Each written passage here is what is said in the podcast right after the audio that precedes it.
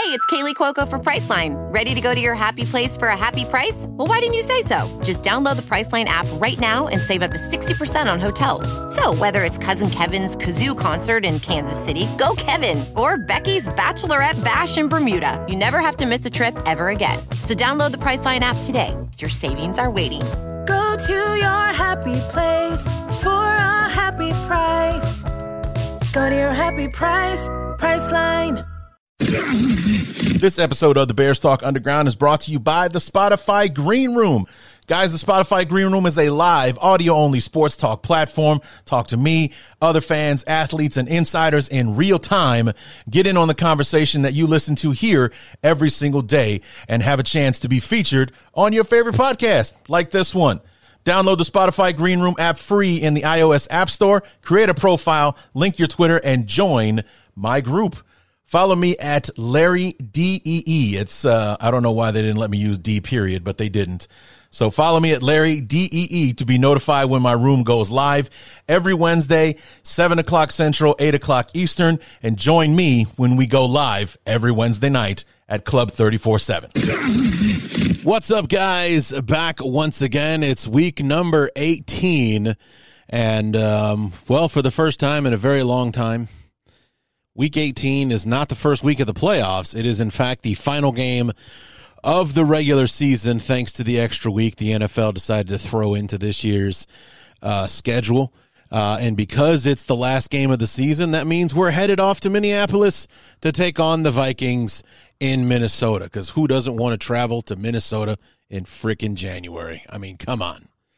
Just, you know, all the sights and sounds of frigid temperatures in Minneapolis uh, isn't that fantastic. So, you know, just for everyone who's going and for the beat writers that have to go, uh, I know that you'll enjoy it. It's it's a great time to be up there in uh, at a place that's colder than a well digger's asshole on uh, in Siberia in in December. Anyway, to be there in in January and uh, uh, you know in this in this type of weather, in this type of year, uh, enjoy that. So, um, we're, our, our, our guest this week, uh, as usual, when it comes to the Vikings, Chris Gates from SB Nation's uh, Daily Norseman.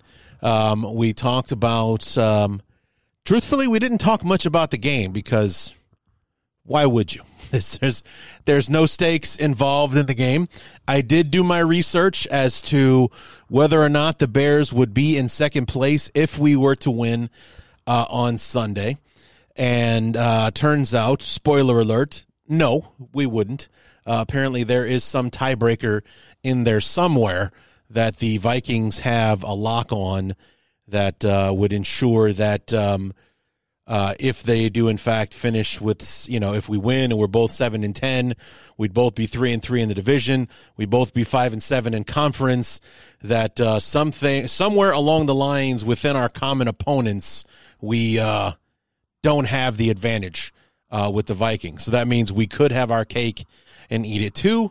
Uh, by finishing by winning the game and still finishing in third place, thus getting the um, well through the 2021 lens anyway, the lighter schedule uh, with the third place opponents uh, in our 2022 schedule because we got the NFC East and the AFC East next year, along with uh, if we finish in third, uh, San Francisco, Atlanta, and the Houston Texans uh, as our same place opponents next year. So San Francisco definitely not an easy out, but uh, I definitely like our chances against Atlanta and Houston better than I would against New Orleans or Indianapolis, which would be who would who would be if we ended up in second. So I'll take that draw. But um, you know, we spent a lot of time talking more about the future.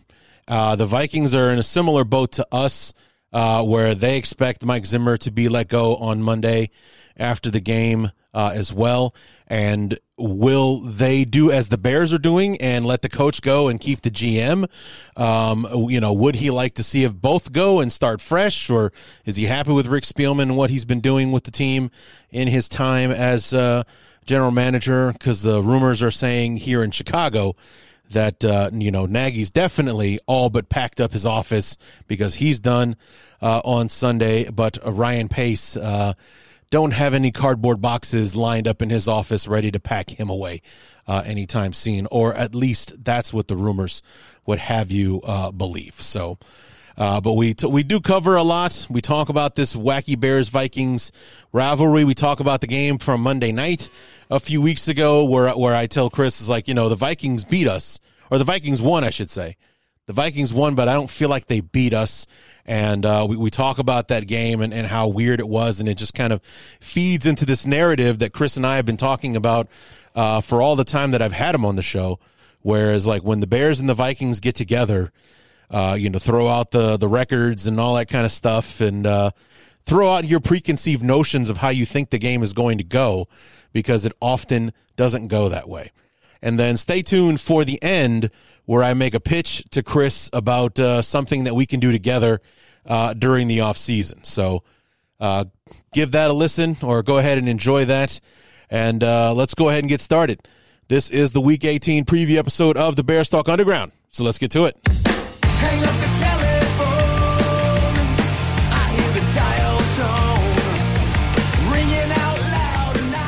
Well, our beloved Chicago Bears are headed off to Minneapolis this weekend, which means it's the last week of the NFL season, and we are playing the Minnesota Vikings. I mean, what else could it mean? I mean, it, it absolutely has to signal the end of the regular season. Otherwise, why the hell are we going to uh, Minnesota in January? And here to help us preview this game between the Bears and the Vikings, as always, our good friend from the Daily Norseman, Chris Gates. Chris, welcome back. Oh, it's good to be here, Larry. And yes, it is getting to be a tradition quite like no other. It just needs that uh, Jim Nantz Masters music and you know uh, a sappy voiceover and Yeah. yeah, it, it's uh, it, it keeps repeating itself over and over. It's Groundhog Day for for us. Yeah, and and we get the joy of of uh, Aqib Talib as our color announcer uh, on Sunday.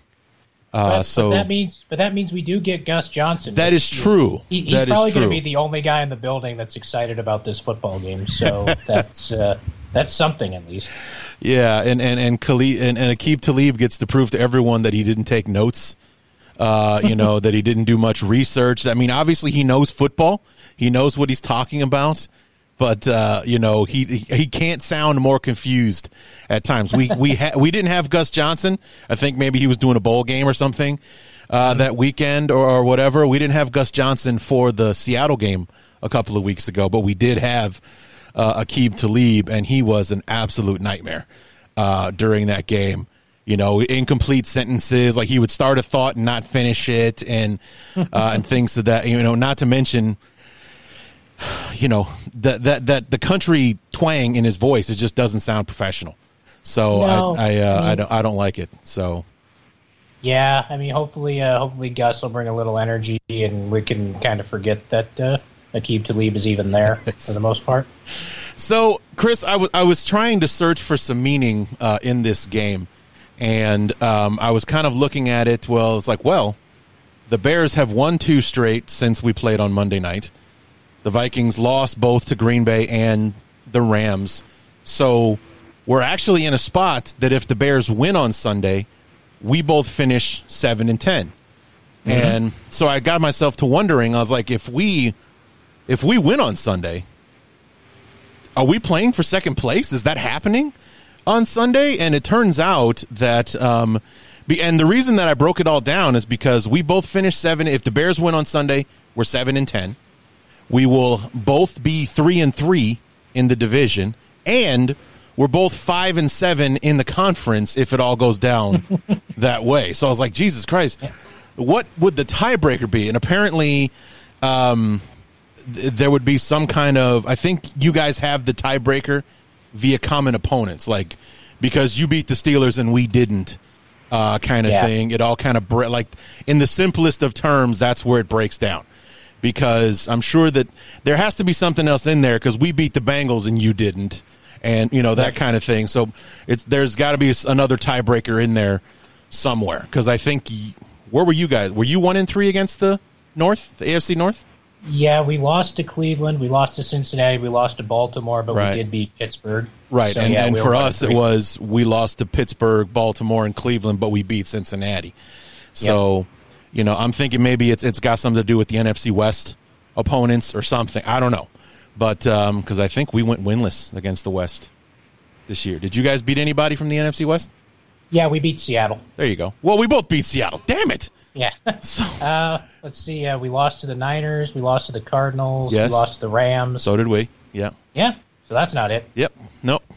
So I have there's no idea. Yeah, but I, it was explained to me on Twitter, not in a very in-depth way, but I put kind of posted it out there, like you know, do we win second place if we win on Sunday? And somebody said that basically the Vikings have it locked up one way or another, like strength of schedule or, or something like that. I don't Some- know. Something weird. Yeah, but it's like even if the Bears win on Sunday and it breaks down the way that I that I just you know broke it down, the Vikings still have the advantage somehow, which was, you know, believe it or not, good news to me because the same place opponents for next year, second place is Arizona, uh, New Orleans, and in the AFC South because that's our our AFC conference next year. It's Indianapolis versus the Texans in the AFC South, the Falcons, and the 49ers. Now, the 49ers are a tough out, but I'll take the Falcons and the Texans over the Saints and the Colts uh, in the same place opponent uh, arena. So, you know, for for a team looking to bounce back in 2022, I'll take the uh, lighter schedule. So it looks like if the Bears win on Sunday, we get to have our cake and eat it too. Um, Yep. You know, so we, we get the seven and ten record, but we'll still be in third place, and then get what. I mean, who knows? It could not mean anything next year in 2022 when everybody makes their picks and signs their free agents and makes their coaching changes uh, and all that kind of stuff. But you know, through the lens of the 2021 season, I like the third place opponents better than I do the second. So good luck with that next year. No, I can totally agree with that. And seven and ten still sounds just stupid. I'm, I'm, it's gonna it's gonna take like five years to get used to that. I bet. they- yeah. Well, I mean, just like we're all still calling, we're all still calling the Chargers San Diego. So Yeah, I mean, unless they add an 18th game, we can get back to an even number again. I don't Right. know how they pull that off, but yeah, the the 17 game thing. I mean, especially in a season like this one where like half the league has been on the COVID list in the last month and Right. whatever. Yeah, it's been a little. Uh, it's been the uh, the timing has not been great for uh, for a 17 game regular season, but here we are, and yeah, once again, it's uh, Vikings app or Bears at Vikings for uh, for all the scheduling benefits in week uh, in week 18. Yeah. I guess. So let me ask you because you we, we we mentioned that you know there's even if the Bears win, you know we still finish in third place no matter what. So that takes the stakes uh, out of that. Um, Nagy is most definitely out the door. Uh, it's not looking great for Zimmer. I mean, is that all but a done deal? I haven't heard much talk about that. It, certainly seems like it's a done deal for Mike Zimmer. I mean, the way his uh, press conference went today, it sounded like uh, he's kind of been told that Sunday's his last game, and you know, I part of me feels kind of bad for the guy. I mean, I don't even necessarily think Mike Zimmer is a bad football coach or anything, but I think I've mentioned this one of the last times that we talked. He's just kind of reached the point that a lot of coaches reach where the message just isn't getting through anymore. Sure. I mean, this this is eight seasons for him in Minnesota, so it's taken uh, it's taken a lot longer for him than it takes some coaches. I mean, Denny Green got to ten years before he wound up uh, getting fired or quitting, depending on which story you believe. Right. But uh, yeah, Zimmer's gotten to the point, you know, he, he, his message just isn't getting through. It's not resonating with the players anymore.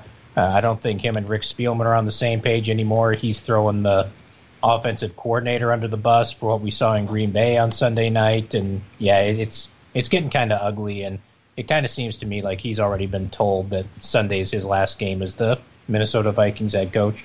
Well, I would take evidence to the the Spielman Zimmer uh, tiff, if you will, to the way that he handled the Kellen Mond issue in the press this week. I mean, Oh, yeah, that, was, that was really great. something. I mean, I know Mike Zimmer kind of, you know, leans more towards to the coach that gives zero Fs, but you know, the way that he was answering that question, you know, there was some steam behind those answers when he was answering, uh, you know, asking, you know, is, is Kellen Mond going to play this week or, uh, you know, or don't you want to take a look at him? He's like, what for? I see him every day in practice. it's like, damn, bro. Okay. Fine. Yeah, I mean, I, I think the disconnect is there. I mean, you know, Rick Spielman makes these picks. I mean, you take someone like Mond, uh, you know, obviously a quarterback is not always going to see the field in his first year, especially if he's not a first round guy or whatnot. But yeah, that was that that answer was not uh, didn't sit right with me because I mean, Kellen Mond's just a a dude that's trying to make his way in the league. He Yeah. hasn't really gotten a lot of opportunities. I mean, I think Sunday night was the first game he was actually active for this year. He's been a healthy scratch literally every week so far. And yeah, I mean, we don't necessarily know if he's got anything uh, in the future with the Minnesota Vikings, but yeah, that was I I didn't much care for the way he handled the answer to that question. I don't think a lot of other people did either. So yeah, Yeah. It, it, it's getting bad.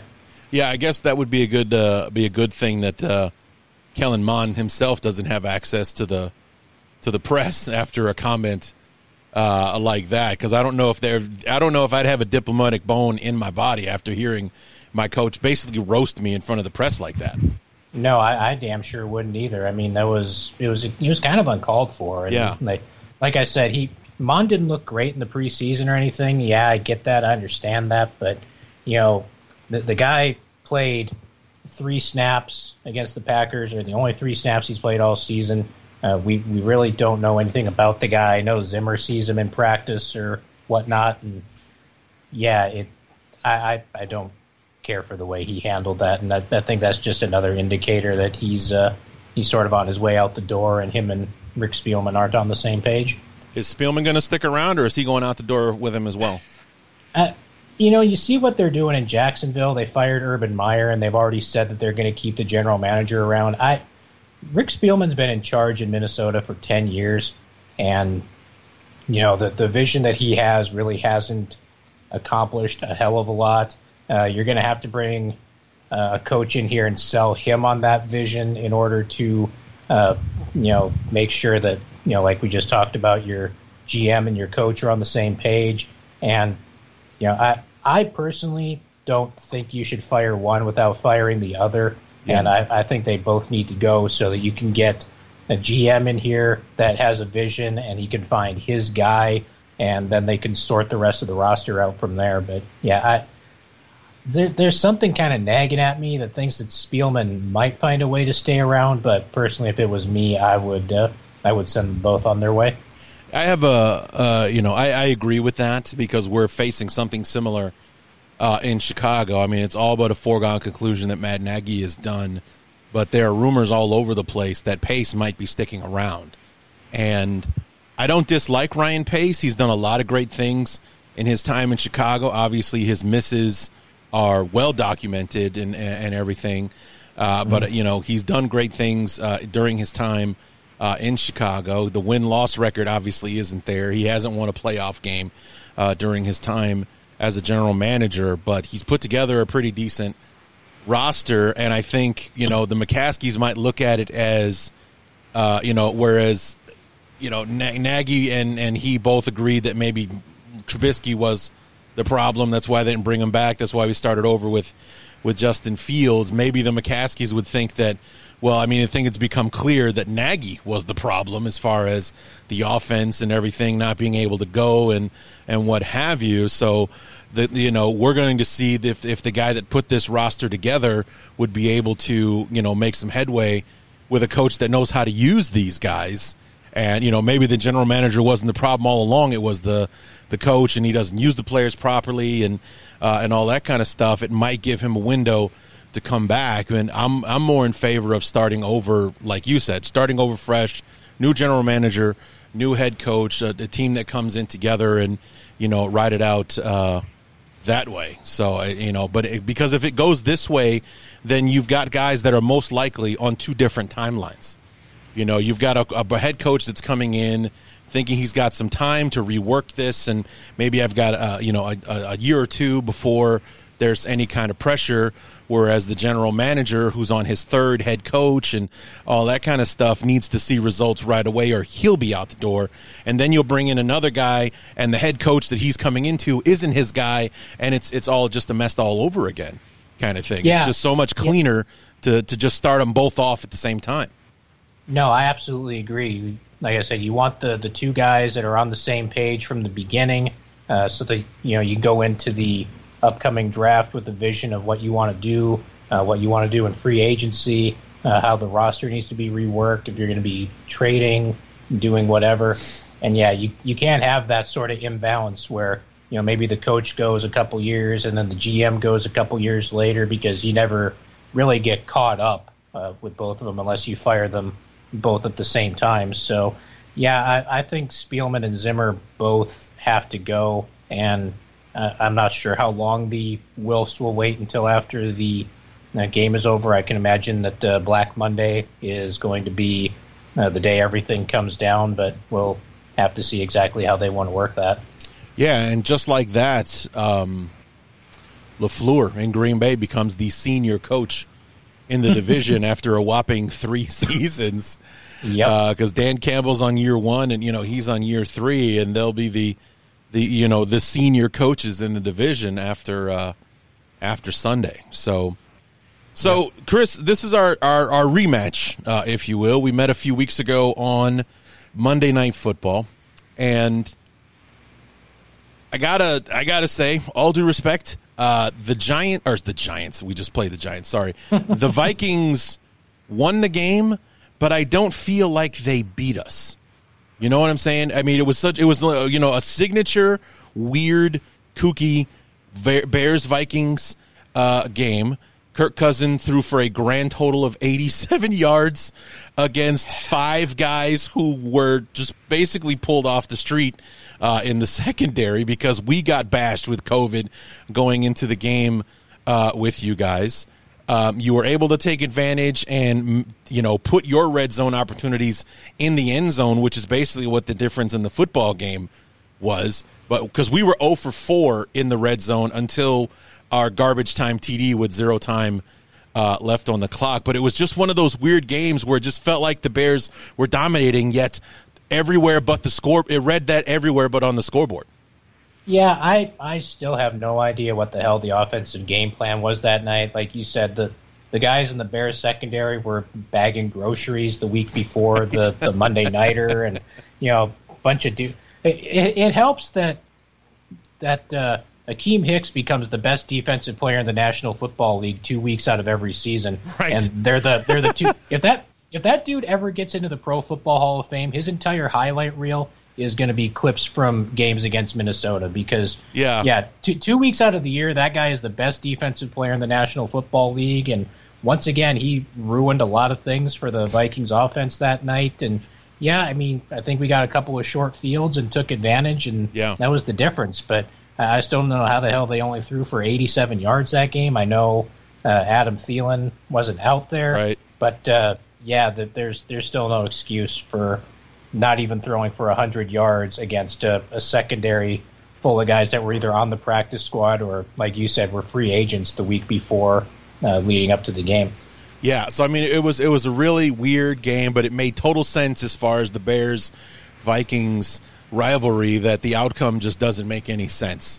You look at the, I think we had like double the turn or double the uh, first downs. We had uh, you know time of possession.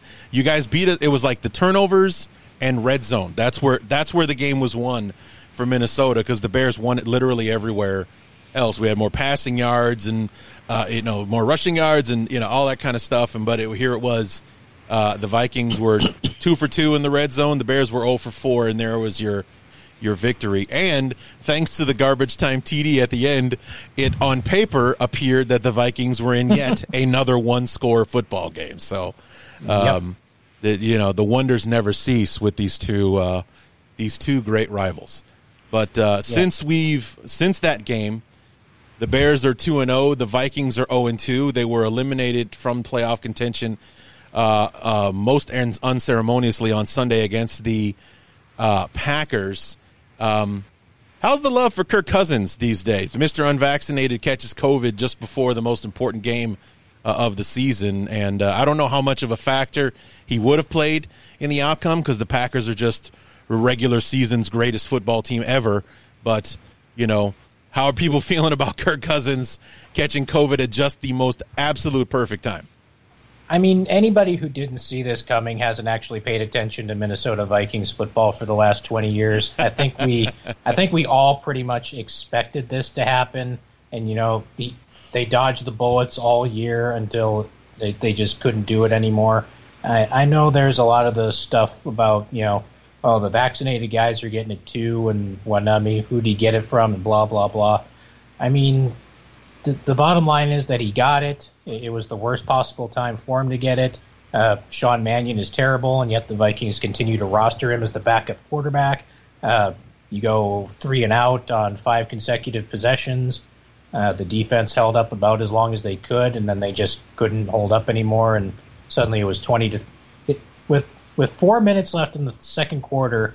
I believe it was six to nothing in favor of Green Bay, and we Yeah. wound up going into halftime at uh, twenty to three because the defense just couldn't do it anymore. The the offense couldn't sustain a drive for more than three plays. Uh, I don't know how much of a difference Cousins would have made. I don't know if they would have actually won the game, but uh, I don't think they would have gotten embarrassed in quite the fashion they did either, because they, they knew Sean Mannion was absolutely no threat to do anything offensively, and you know they handed the ball to Dalvin Cook to nine. The, yeah, he handed the ball to Dalvin Cook nine times. I think he got like 13 yards. It was just awful, and yeah, like I said, the defense did what they could for as long as they could, and you know eventually when you don't get any breaks because your offense can't sustain a drive, you just start leaking and giving up points, and that's what happened. Oh yeah, as a Bears fan, I, I, I definitely understand the whole. The defense held them for as long as they could, and then the dam broke at the end.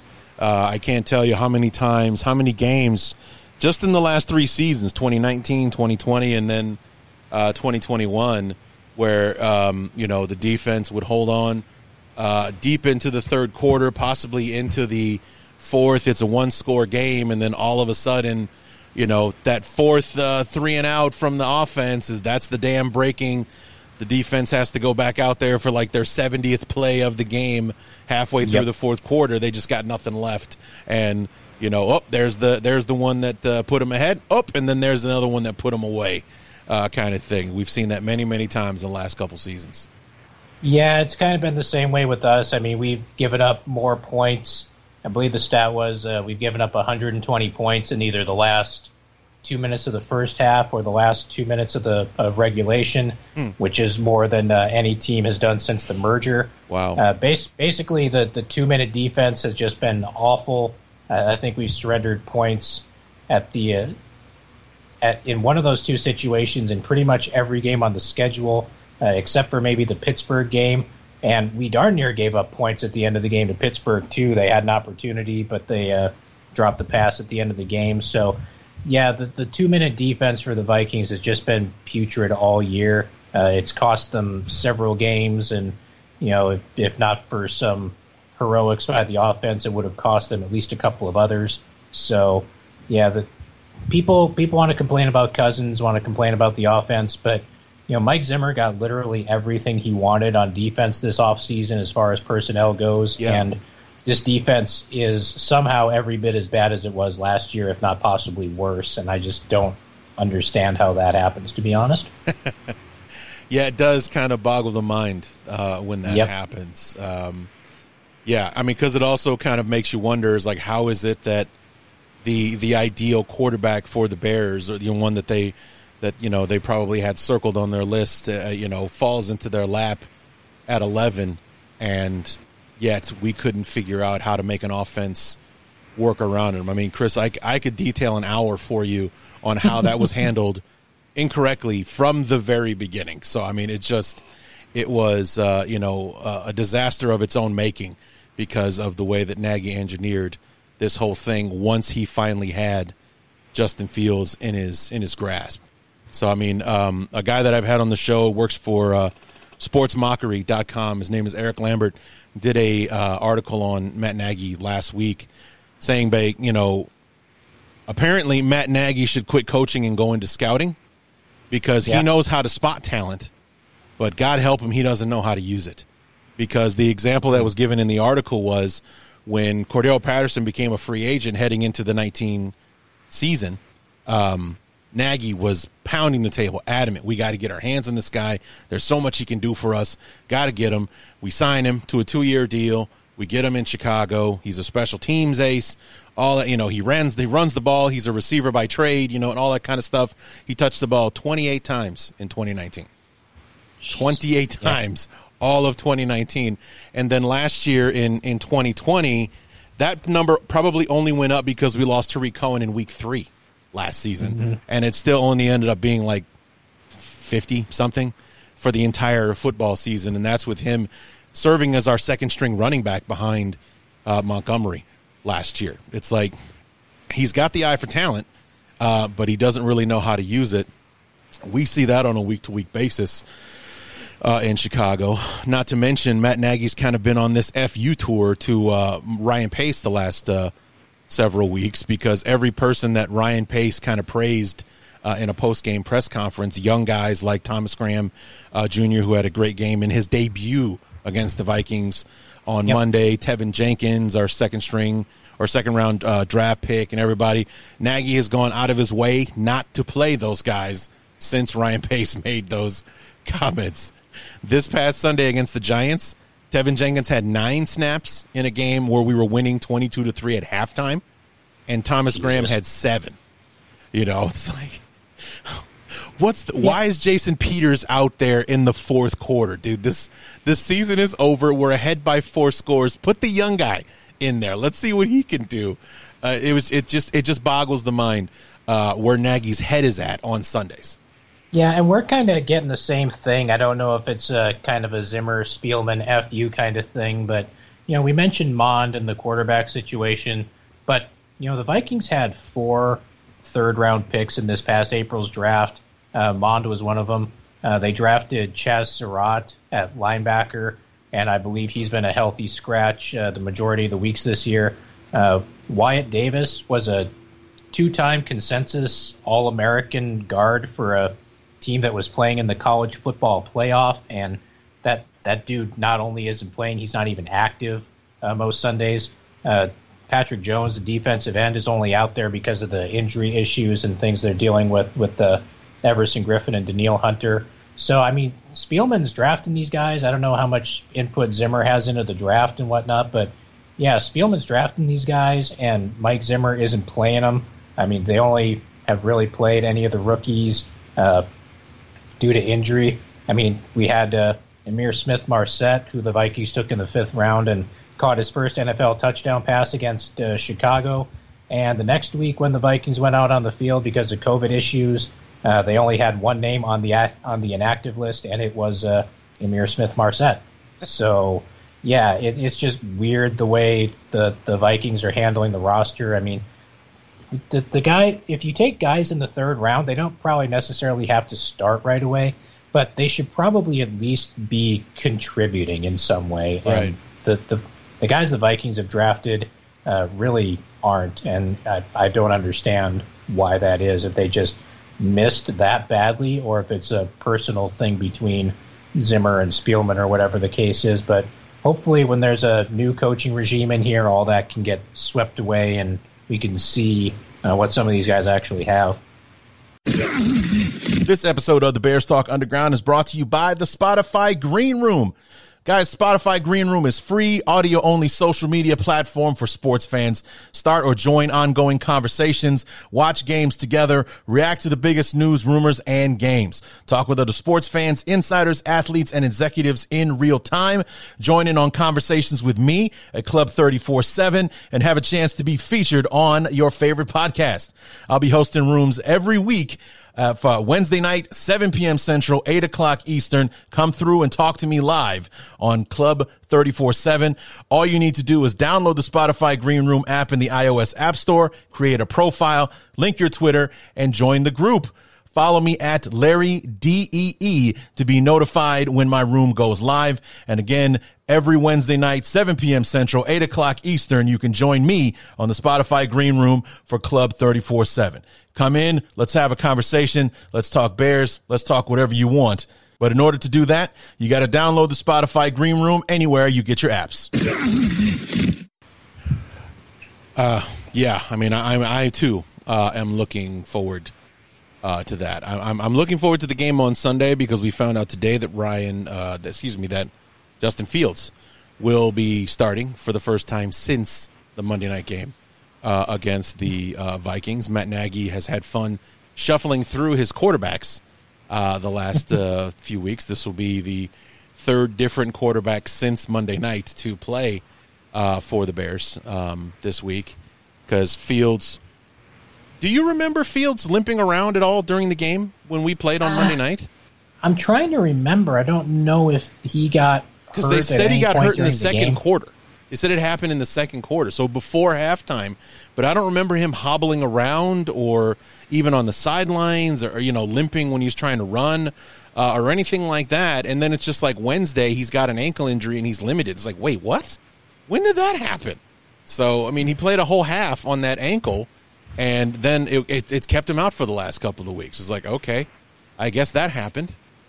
Yeah, no, I, I don't remember anything like that. Yeah. I mean, I I remembered him getting around pretty good for the most part, but uh, yeah, I mean, he, he must have done something, or yeah, I, I really don't know. But no, I don't remember him being hurt uh, in that Monday night game against Minnesota or anything like that. Yeah, so I, I figure he must have aggravated in practice on that Wednesday because he was limited on that Wednesday and then did not practice on Thursday, did not practice Friday, and then was out against the uh, Seahawks. And with Andy Dalton, A, just back off the COVID list, and B, nursing a groin injury, we got uh, good old Nick Foles starting the game against the uh, the Seahawks with a kid that we literally just signed that week, serving as his backup, uh, elevated from the practice squad. So I mean, it was uh, quite a quite a week. And then, of course, Andy Dalton is healthy. So rather than start Nick Foles, who won us a game against the Seahawks the week before, we're going to go with Andy Dalton because that's how the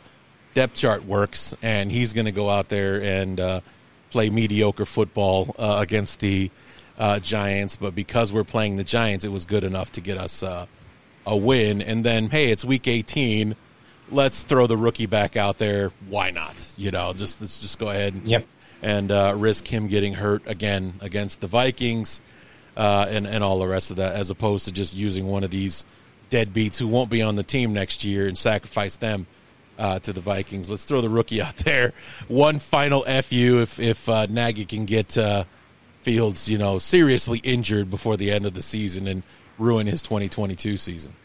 Yeah, I, and Mike Zimmer during his press conference today has already declared that uh, Kirk Cousins, who's back off the COVID list, is going to start this week. Uh, they're going to play the starters that are available. Uh, unfortunately, on Monday, uh, three fifths of the offensive line went on the COVID list.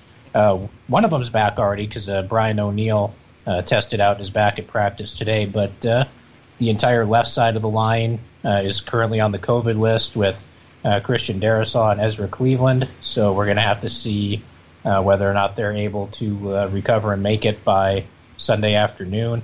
But yeah, they're, they're going to run the starters out there, and it's it would be so typical Minnesota Vikings football if something serious were to happen to Justin Jefferson or Dalvin Cook or you know uh, someone else that has it's going to have a prominent role going forward with this football team. So uh, I hope that doesn't happen, but uh, at the same time, I absolutely would not be surprised if that uh, wound up being the case.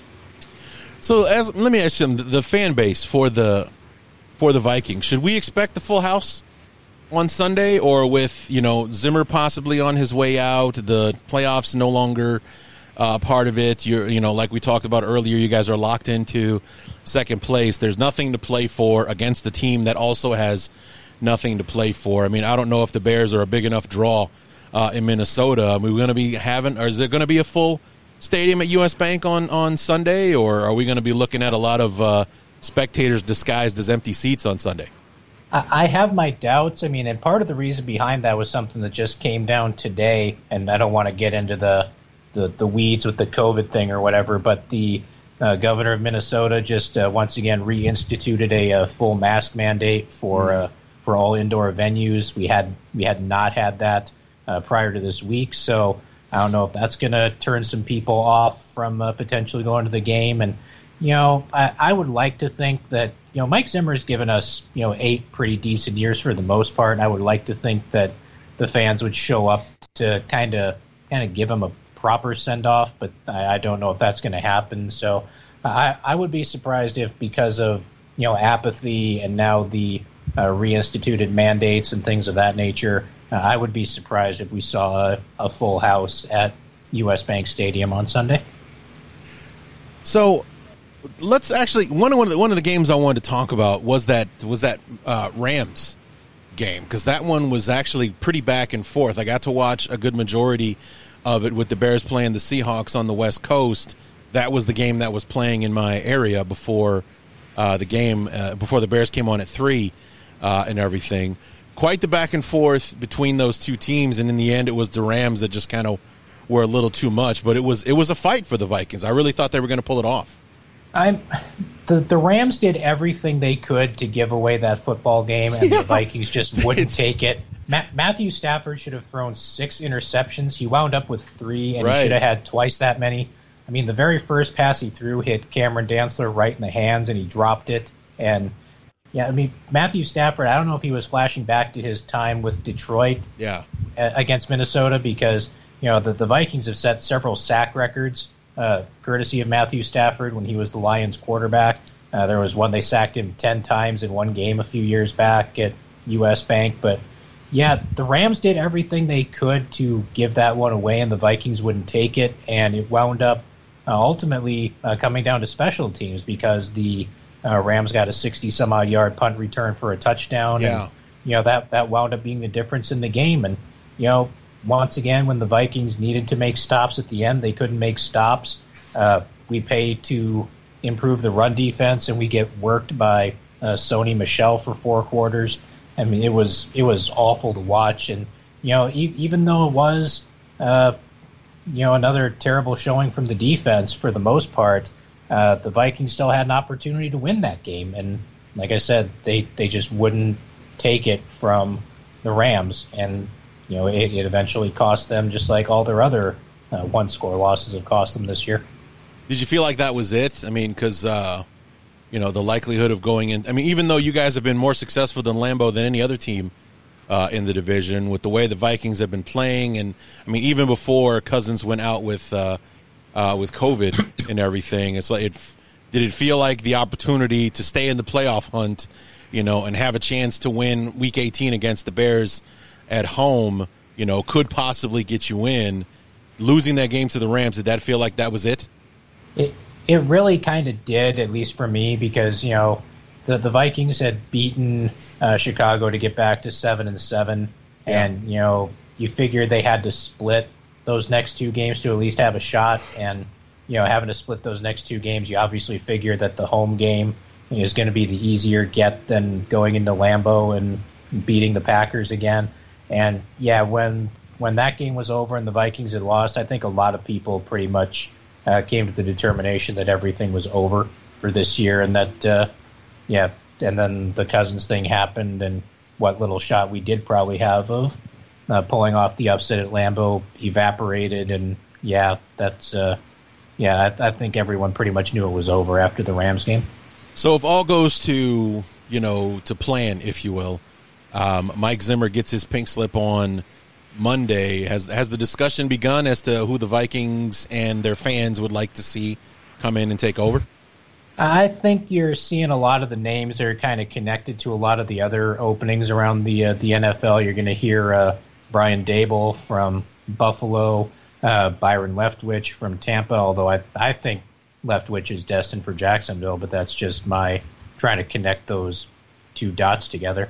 Uh, you're going to hear Eric Bieniemy. Uh, you're probably going to hear Todd Bowles. Uh, I wouldn't hate Todd Bowles coming to Minnesota. I mean, you can't hold being bad with the Jets against a guy necessarily. I mean, he, he's a solid coach, but yeah, it, go, going to the Jets is not uh, not the recipe for success for for a head coach. So I wouldn't hate that one, but yeah, I mean, you're.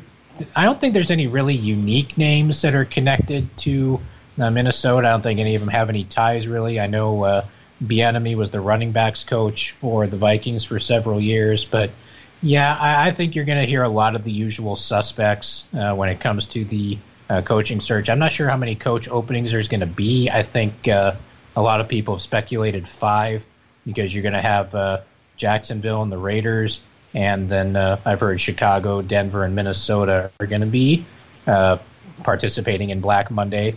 uh, this year as well. So I'm not sure how many openings there's going to be, and you know, with coaches being in the playoffs and whatnot, I'm not sure who's going to uh, be in, be available for interviews and when. But yeah, there's nobody special that's necessarily been connected to Minnesota that we haven't necessarily heard from uh, from any other coaching opening. Yeah, it's it's that um, it's that uh, that's that special time of year where uh, you know the the names start flying uh, around. I mean, obviously here in Chicago, um, the fan base is divided on guys like Jim Harbaugh. You know, and, and if he can be enticed to come back to the uh, NFL, you know, Chicago has been widely rumored to be his dream job in the NFL to be head coach uh, of the Bears. And there's also talk about uh, maybe he goes to Las Vegas and takes over the Raiders, uh, kind of thing you know, we're rumored to, oh, you know, could be could be Leslie Frazier, you know, 85 Bear, and uh, you know, he's one of the more respected coordinators in the league and has head coaching experience, as you know, with the with the Vikings and everything. And you know, maybe it's maybe it's him, and you know, obviously then you know Byron Leftwich, Josh McDaniels, who is apparently a huge Justin Fields uh, fan, and and all that kind of stuff. Th- those names are all uh, out there, and I, for the first time in in you know the several times that we've had a head coaching search, especially during my time doing this podcast. I've been doing the show since 2007, so this will be my. We got Lovie, Trestman, Fox, Nagy. This will be my fifth head coach in the history of this podcast, and I think this is the first time in that in that span that I don't really have a leader in the clubhouse, if you will, as far as like who I'd like uh, to be the coach. Because when I wanted Pat Shurmur, you know, when we were trying to hire Nagy, especially after he just got done polishing the turd that is Sam Bradford and made him into a playoff leading quarterback. Imagine what he could do with a kid like Trubisky. Uh, was my argument and everything. And then we were the we were the first team to hire somebody. We hired Nagy, who was probably at the bottom of our list simply because I didn't know who the hell he was. Um, Yeah. you know, of course, that's who the Bears hire, and they bring him in. We hired first. Here comes Nagy, and you know the rest is uh, the rest is history. This is the first time in our now our fifth head coaching search that I don't really have a guy that I would like to see uh, in there. I just I'm, I'm at the point right now where just like anybody but Nagy would seem fine to me uh, at this point. You know, he's a great guy, and I don't have anything against him personally. It's just not working out, and we need to start over. Yeah, I mean, this is going to be the fourth uh, head coach uh, for us. I mean, because yeah, I started doing DN back with the uh, 2006 season, so we got uh, the Childress era, and then we got the uh, the Leslie Frazier era, and now the uh, the Zimmer era. And you know, for the for the Childress thing, I know he was kind of the consensus, you know, best available candidate because he had been with the Eagles for a while, and they had gone to uh, at least one Super Bowl that I can remember, and he was the offensive coordinator there. And you know, Frazier, they didn't really have much of a search because he was the uh, defensive coordinator under Childress, and then when Childress got canned, he was the uh, interim guy for the final six games in 2010, and then they just kind of gave him the job, and he lasted three more seasons. And yeah, then it took a while to get Zimmer. I think Zimmer was the last head coach hired in uh, 2014 after all the other coaching vacancies had been filled, and you know there were stories about how he was disappointed that he missed out on can't remember what job it was. He missed out on some job, and you know he almost didn't get on the plane to Minnesota, and then he got here and got hired by Minnesota and has had his eight year run. But yeah, at this point, I I don't really have a leader uh, in the clubhouse, as you put it, for for our team either. I mean, I just I want a guy that you know is willing to bring an offense, you know, from this century uh, into the uh, into play. I mean, Amen, not the, brother. Yeah, not the not the three yards and a cloud of field turf or whatever that we've been trying to run for the.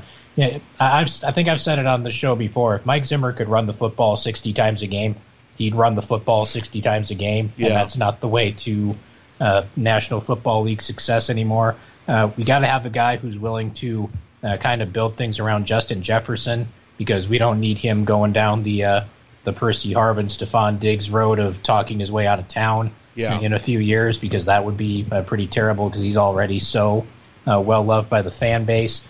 But yeah, th- that those are the main things for me. They just need to have uh, a different offensive vision uh, from what we've seen because you know we've seen in the National Football League that if you have a really good offense, you can get by with kind of an average defense, but you know great defense and mediocre offense is generally not the uh, recipe for success. Right, especially when it comes playoff time. That uh, Yeah. I mean, just look at 2018 for the Bears.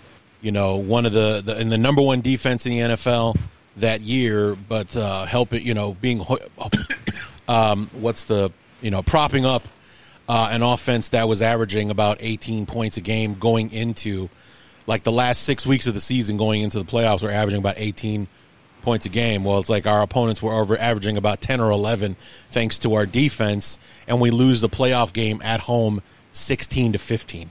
Our defense Yep. only allowed 16 points, and we still lost the game. Uh, kind of things like never mind Parkey and the double doink. God help me, but you know we only scored 15 points uh, in that football game prior to that field goal attempt, and that's that's no way to win a football game. You know, it's No. it's January. You got to be able to put something uh, together. The offense needs to uh, you know to be hitting on all cylinders uh, at that time because we how many times have we seen it's not always the best team that wins in the playoffs. It's the team playing the best football uh, that wins. Like the the two years that the Giants won the Super Bowls, they were nine and seven and ten and six going into the playoffs, but they play were playing the best football that one year, and I know you enjoyed this. They beat the 15 and one Green Bay Packers in the divisional round to send them home early, and then They went sure on did. to uh, went on to win the uh, Super Bowl and beat Brady again. Uh, you know that was a pretty sweet afternoon when when uh, the 15 and one uh, Packers got sent home.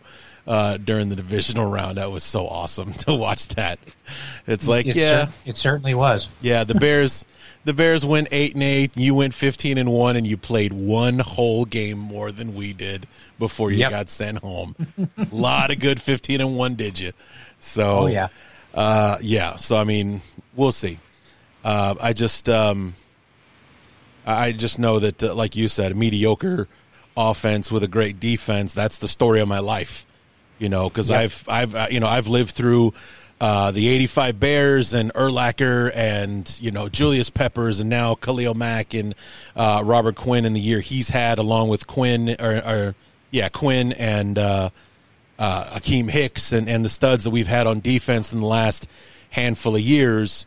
Two playoff appearances, zero victories uh, in that uh, in that time uh, under Ryan Pace. So it's just like you, you know, or three if you want to talk about back in 2010. Same thing, great defense, mediocre uh, offense. Uh, you know, this was a defense that held Green Bay to a combined in three games two games in the regular season and the NFC Championship game, a combined, you know, like 42 points or something in three games, and we lost them all. Yep. We lost all three games that Yeah. year. We lost them all. Like, how do you do that? So, because, you know, your offense can't figure out how to score points. We lost a 10 to 3 game to Green Bay. We went to Lambeau, held Green Bay to 10 points, still lost. So, Yeah. it's uh, it's it's a, it's remarkable, and that the mediocre offense, it's it's amazing. So I uh, I know how you're feeling uh, about that, you know, because we're watching it every day in Chicago. Uh, that's for sure. And unfortunately, we've missed our window with the defense, or or uh, I don't know if we have because we we, we played eighty percent of it without Khalil Mack uh, this year, and Robert Quinn's got eighteen sacks, just broke the franchise single season record and everything. So I don't know. I, it, all I know is that we weren't as stifling or dominant as we had been in the last couple of years, and then our offense couldn't get it done on top of it. And here we are, our first losing season in the Nagy era, and he's going to be headed out the door, win or lose, uh, on Sunday. So the offense has got to be able to do it. In today's NFL, like you said, three yards in a cloud of dust isn't going to get it done anymore. Nope, it certainly isn't. I mean, you know, there there's a reason that not a lot of teams employ fullbacks anymore. I mean, the Vikings have a, a pretty good one, and you know, there there just aren't many other teams that even have fullbacks on the roster anymore because it's it's a new era of offense. It's spread teams out. It's four and five wide receivers. It's uh, run pass options, and yeah, the the Vikings just aren't built for it right now, despite the offensive talent that they have. And you know the the defense is uh, is either aging or the guys that are on it are just not ready or not very good right now. And I mean, during the entirety of the time that I've been a fan of the Minnesota Vikings, they've never really done a full on blow everything up and start over completely from scratch uh, rebuild. I mean, they've kind of done the uh, the retooling on the fly sort of thing, and that's kept them just good enough to be competitive most years, but you know, not good enough to ultimately get to where uh, they and the fan base want to go. And you know, I I really honestly think even if there's a year or two of pain involved, uh, that that's what this franchise needs is just clear everything out, blow up the roster, start everything over, build around guys like uh, Justin Jefferson and Brian O'Neill and uh, some of the younger players on defense, and yeah, just uh, just try to try to reset everything about the franchise, pretty much.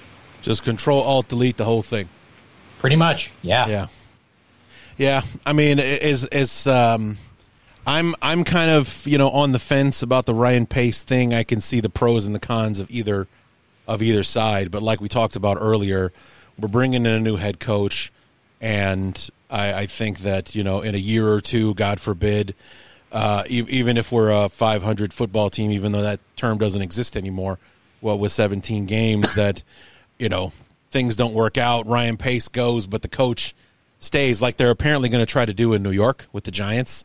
Joe Judge is going to stay, but Gettleman's on his way out, kind of thing. Like I don't get how that works at all, but um, No. you know, it, it just uh, it, it's always better. It's cleaner to just you know cut off the just cut it, nip it in the bud, and just start over uh, again, and uh, you know see where it goes uh, uh, from there. I'm, I think I'm far more in in league with that train of thought than you know giving Pace another chance, a third head coach to uh, to work his way through and uh, and all that kind of stuff. So I, that's just we'll we'll get to Black Monday and see how it goes. We got to play this game on Sunday. You know, we'll we'll see we'll see if they can't give us another entertaining, head scratching uh, football game where everything in the statistics says the game went one way, but we look on the scoreboard and it went another. See if we can't uh, do that on Sunday afternoon.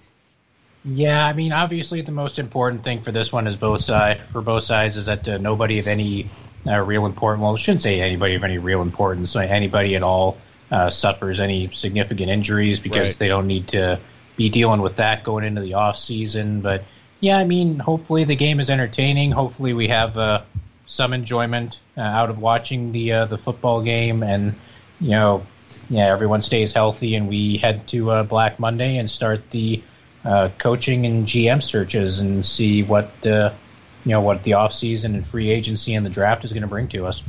Well, speaking strictly as a football fan, last year's game in the finale, or the home finale for you guys, I should say, um, with the David Montgomery versus Dalvin Cook thing, was one of the more entertaining games that we had last season, with the two of them just going tit for tat uh, with one another. You know, Montgomery hit, he had 170 something yards. Cook wasn't that far uh, behind him and uh, and everything. That was a lot of fun.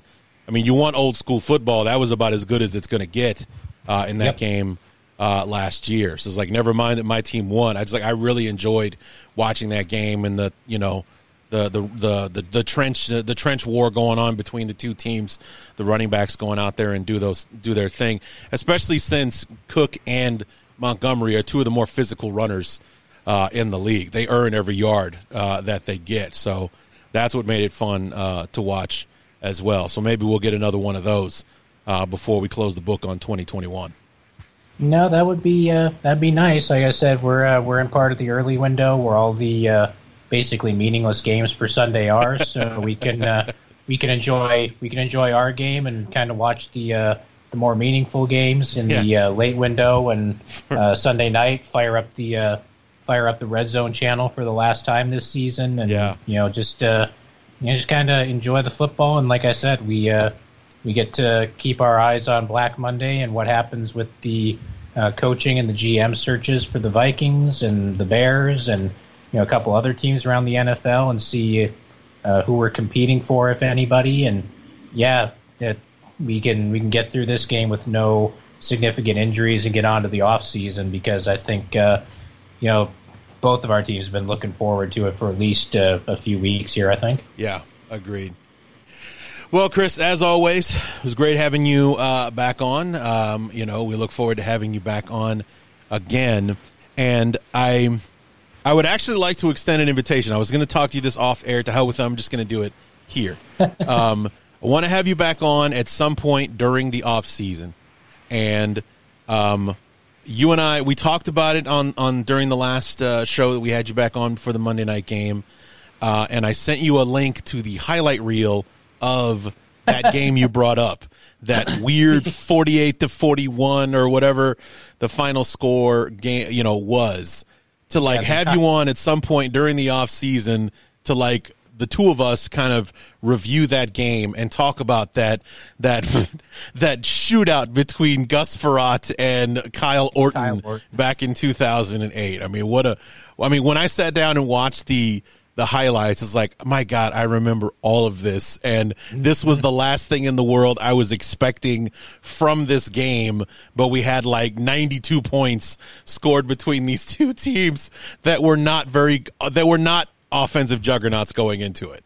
No, we we can definitely work something like that. I mean, we can uh, we can maybe do it in the dead time between the uh, the draft and the uh, the the preseason. I'm not sure what your uh, show schedule looks like, but yeah, we can uh, we could definitely work something like that and kind of review that one and some of the other uh, weird uh, moments that we uh, seem to bring up quite frequently during these uh, during these shows between these two teams. Yeah, but you brought that one up, and I was like, the the first thing that I thought of was like the craziest things that were happening in that game, the special teams issues that the Vikings had. I'd forgotten all about that, like how many points the Bears just got on special teams alone. The one play that stuck out in my head was Marty Booker, who is not known for his open field speed, catches a catches a pass like makes a basically makes a left turn to turn upfield and outruns everybody for like a 70 yard touchdown. It's like when the hell did Marty Booker figure out how to do that? I was like, never seen him do that before. And he just caught a, a simple out route, then turn it back to the inside. He curls it upfield and he's gone. It's like, where the hell did the secondary go? How did Marty, Booker do this? And it was just such a crazy, crazy game uh, and the you know the Bears ended up uh, winning it and uh, and everything. But it was just like, how did we get like ninety something points out of these two teams who couldn't rub two nickels together as far as offense was concerned going into it? No, it, it was really something to watch. I mean, yeah, you, when you think offense, you don't immediately think Kyle Orton versus Gus Frerotte. at at Soldier Field Yeah. or anything like that. So, yeah, that was that was a fun one. I mean, it, it would be it'd be cool to go back and kind of review that one. So, yeah, we can definitely make something like that happen during the off season. We'll look forward to that, guys. We're going to have Chris Gates back during the off season. We're going to break down that 2008, I think it was like week seven matchup between the Bears and the Vikings in an odd, odd year where at the time first place was on the line between two, three, and three teams. That was what they were saying to open up that clip, uh, uh, that, that highlight reel that I sent you. So be on the lookout uh, for that, guys. And Chris, we look forward to having you back on, and best of luck on Sunday and uh, through the off season. By the time we talk, all of the questions that we have now will have been answered. Yep, they sure will be. Yeah, best uh, best of luck to you guys as well. And once again, uh, no injuries on Sunday, and hopefully we get an entertaining football game. And yeah, we can uh, start what uh, appears to be a new era for both of our uh, favorite teams. So yeah, it, it's going to be interesting. And yeah, always happy to uh, to take the time and talk Vikings, Bears, and whatever else comes up. So yeah, thanks uh, thanks for having me, and I look forward to next time. All right.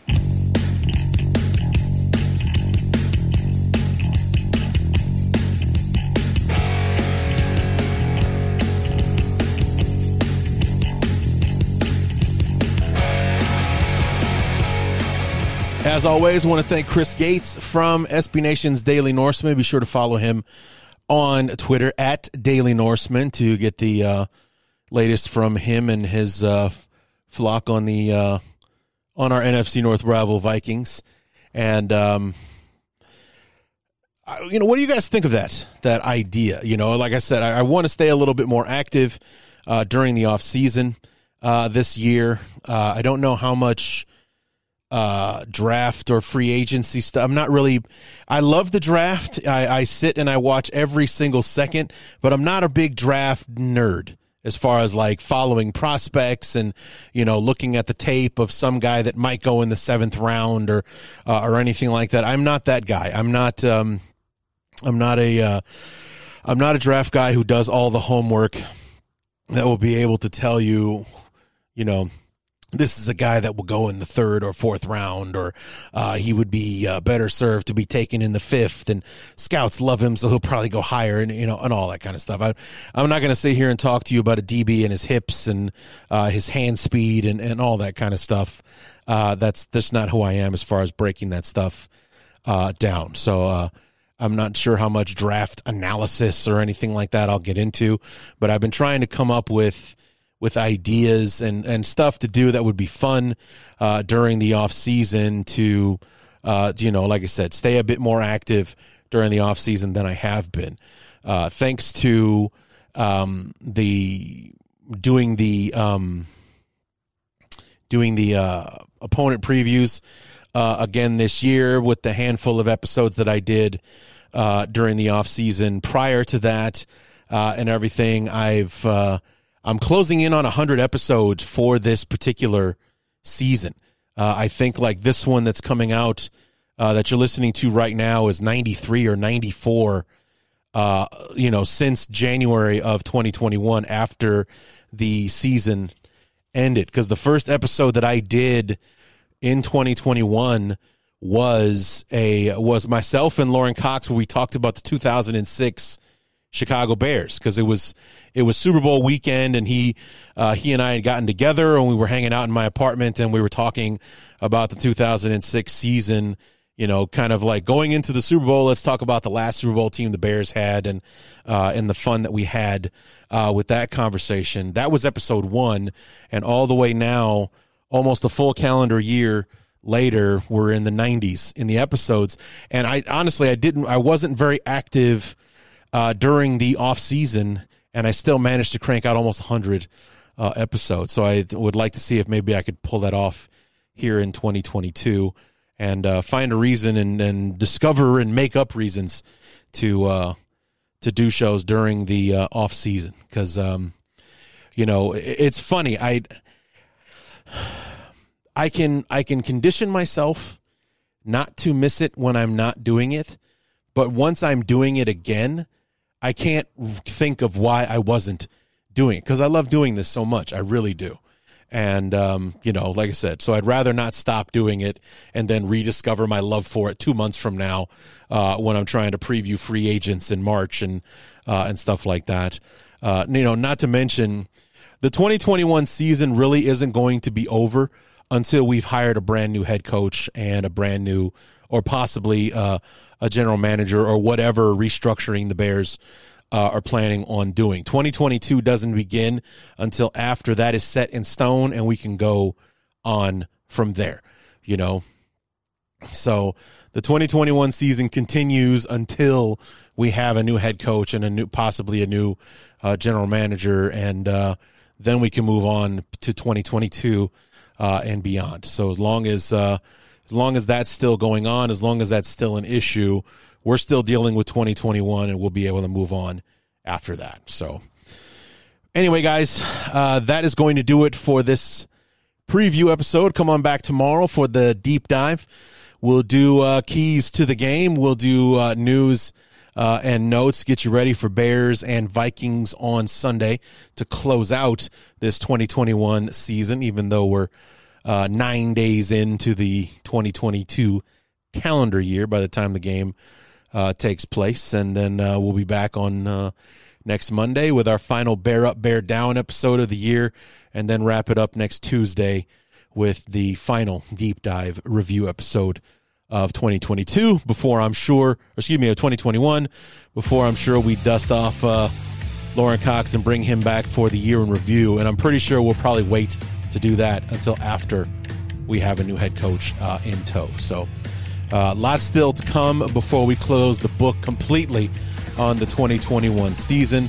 And uh, one more show to go before we get to this week 18 football game. So, come on back tomorrow for the deep dive preview. And until then, my name is Larry D, and this has been the Bears Talk Underground.